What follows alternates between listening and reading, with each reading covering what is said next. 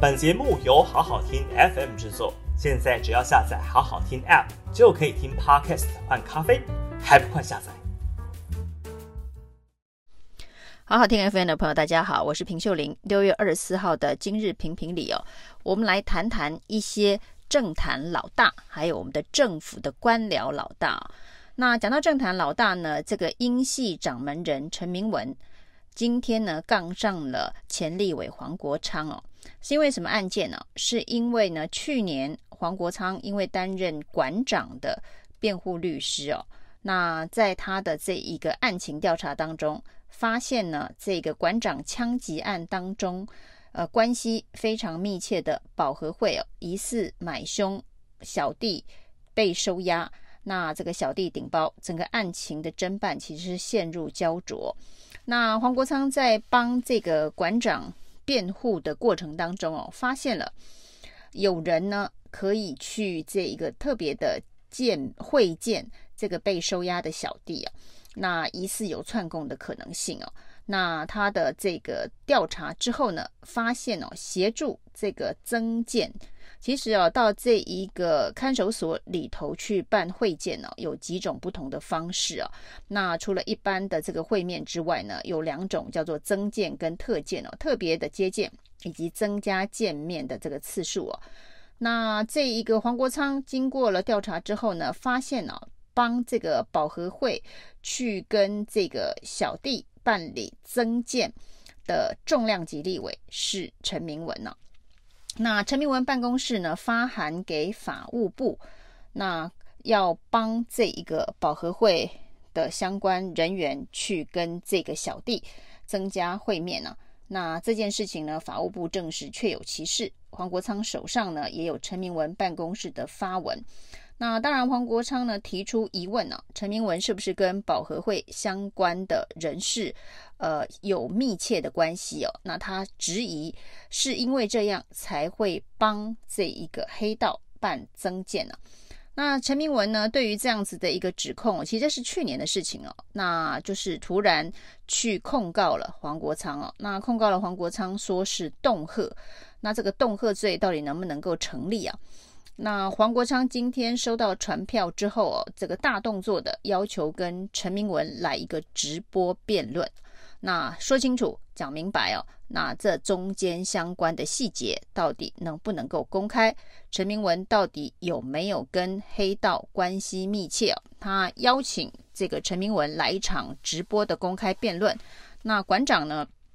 也出面说可以在他的这个平台啊，那馆长也透露了去年的秘辛啊，就是呢，在黄国昌指控陈明文协助这个保和会与这个买凶小弟的这一个特见接见之后呢，会面之后呢，陈明文主动打了电话约馆长哦，那也承诺要进行一些枪炮弹药管制条例的修法。也就是呢，让这样子的一个呃枪支泛滥的问题、买凶杀人的问题，能够得到部分的节制哦。馆长说呢，陈明文答应他要修法，但是到现在呢，一条法律都没修哦。那显然这件事情呢，在这个黄国昌踢爆陈明文协助保和会会见小弟之后呢，陈明文是希望能够私下的处理。那没想到呢，这一个案子最后可能是黄国昌哦公开曝光，而且呢不断持续的追打追问，所以陈明文想用法律的方式呢控告黄国昌哦。那对于馆长来讲啊，黄国昌是一个吹哨人啊，那当然他符不符合吹哨人的这一个定义啊？那。在法律上或是在这个社会认知上，可能会有不同的看法。但是呢，黄国昌是在整个案件当中披露陈明文是不是跟保和会有密切的关系啊？那陈明文当然公开的说法是说呢，这是由助理所发函给法务部的选民服务啊。那这种选民服务很常见哦。那帮黑道办理这个看守所的会见，这种选民服务真的很常见吗？那除了陈明文之外，是不是法务部可以整理出更多的案例哦？那可以，如果是真的很常见的话，也许是还陈明文办公室呃一个清白。那这也不是完全的清白，就是说呃这件事情很多立委都在做。那法务部显然并没有提供相关的资料帮陈明文背书，因为陈明文说这种呃办理帮选民服务、办理特件或是接见或是增建。的这个事情很常见哦，那是不是真的很常见哦？而且这个选民的这个背景这么的特殊哦，那所以但是陈明文办公室，呃，陈明文说呢，这个助理并不知道这个来请托的选民是谁啊。他并不认认识啊这个请托的人，所以当然也不就不知道他是保和会的黑道。那如果你对于来请托的选民的背景完全不了解，可是却可以帮他发函给法务部，让他可以在看守所增加这个会面哦。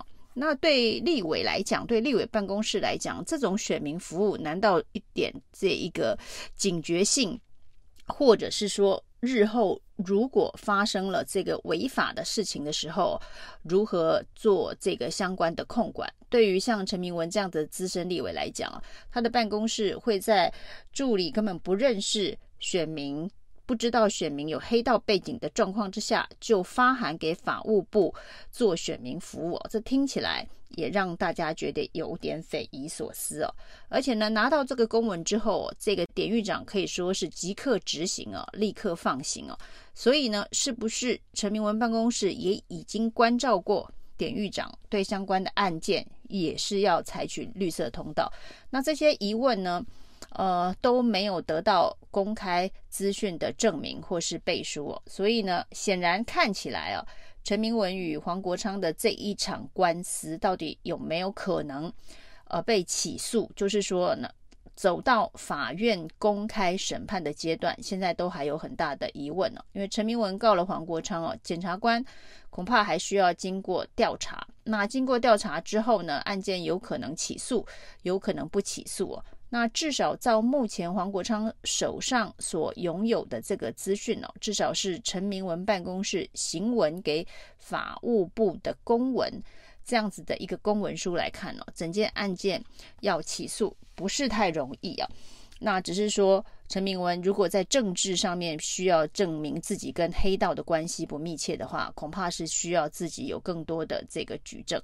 那包括了对于吹哨者，包括了对于这一个。呃，政治人物的私下协商，或者是请托的这个权力的运用哦，现在民众对于公开透明的要求越来越高哦，大家又要来讲，这就是跟恩恩案一样，所有的资讯，小到电话通联记录，都必须要全面的公开，这是现在大家对于政治人物要求的标准呢。那陈明文从这个高铁上面的三百万哦，一直到这一次帮黑道办理增建这样子的选民服务哦，的确都让大家对于他的政治操守有很大的问号。再加上呢，他又是民进党内当道的英系的派系掌门人哦，这个派系的老大哦，派系的老大可能。会被刻以更高道德的标准呢？这当然，这句话在民进党内适不适用是不知道。但是回到这个讲到老大这件事情哦，现在我们的卫福部的食药署，也是相当的老大。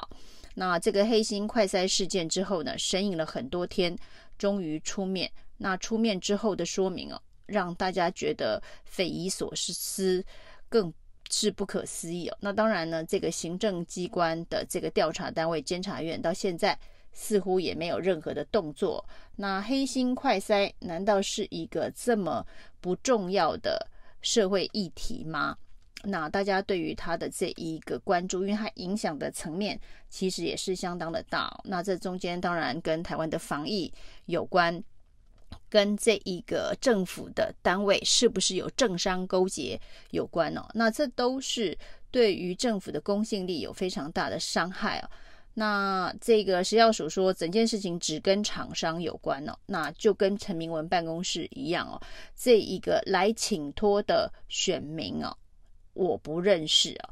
那只是很单纯的选民服务。对食药署来讲，我只看厂商来的申请文件呢，他申请文件怎么写，我就怎么审了。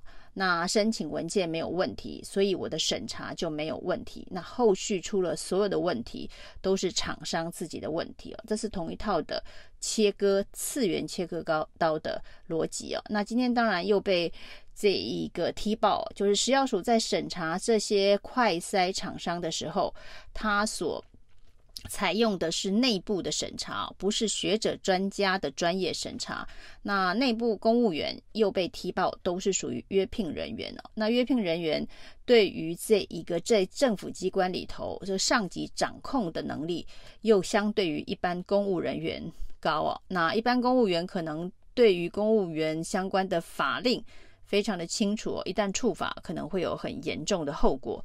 但是约聘人员呢，很多是一年一聘哦，对他来讲，能不能够续聘，最重要的可能是单位主管的一个呃考绩的评比啊。所以呢，你的生杀大权掌在谁的手里啊？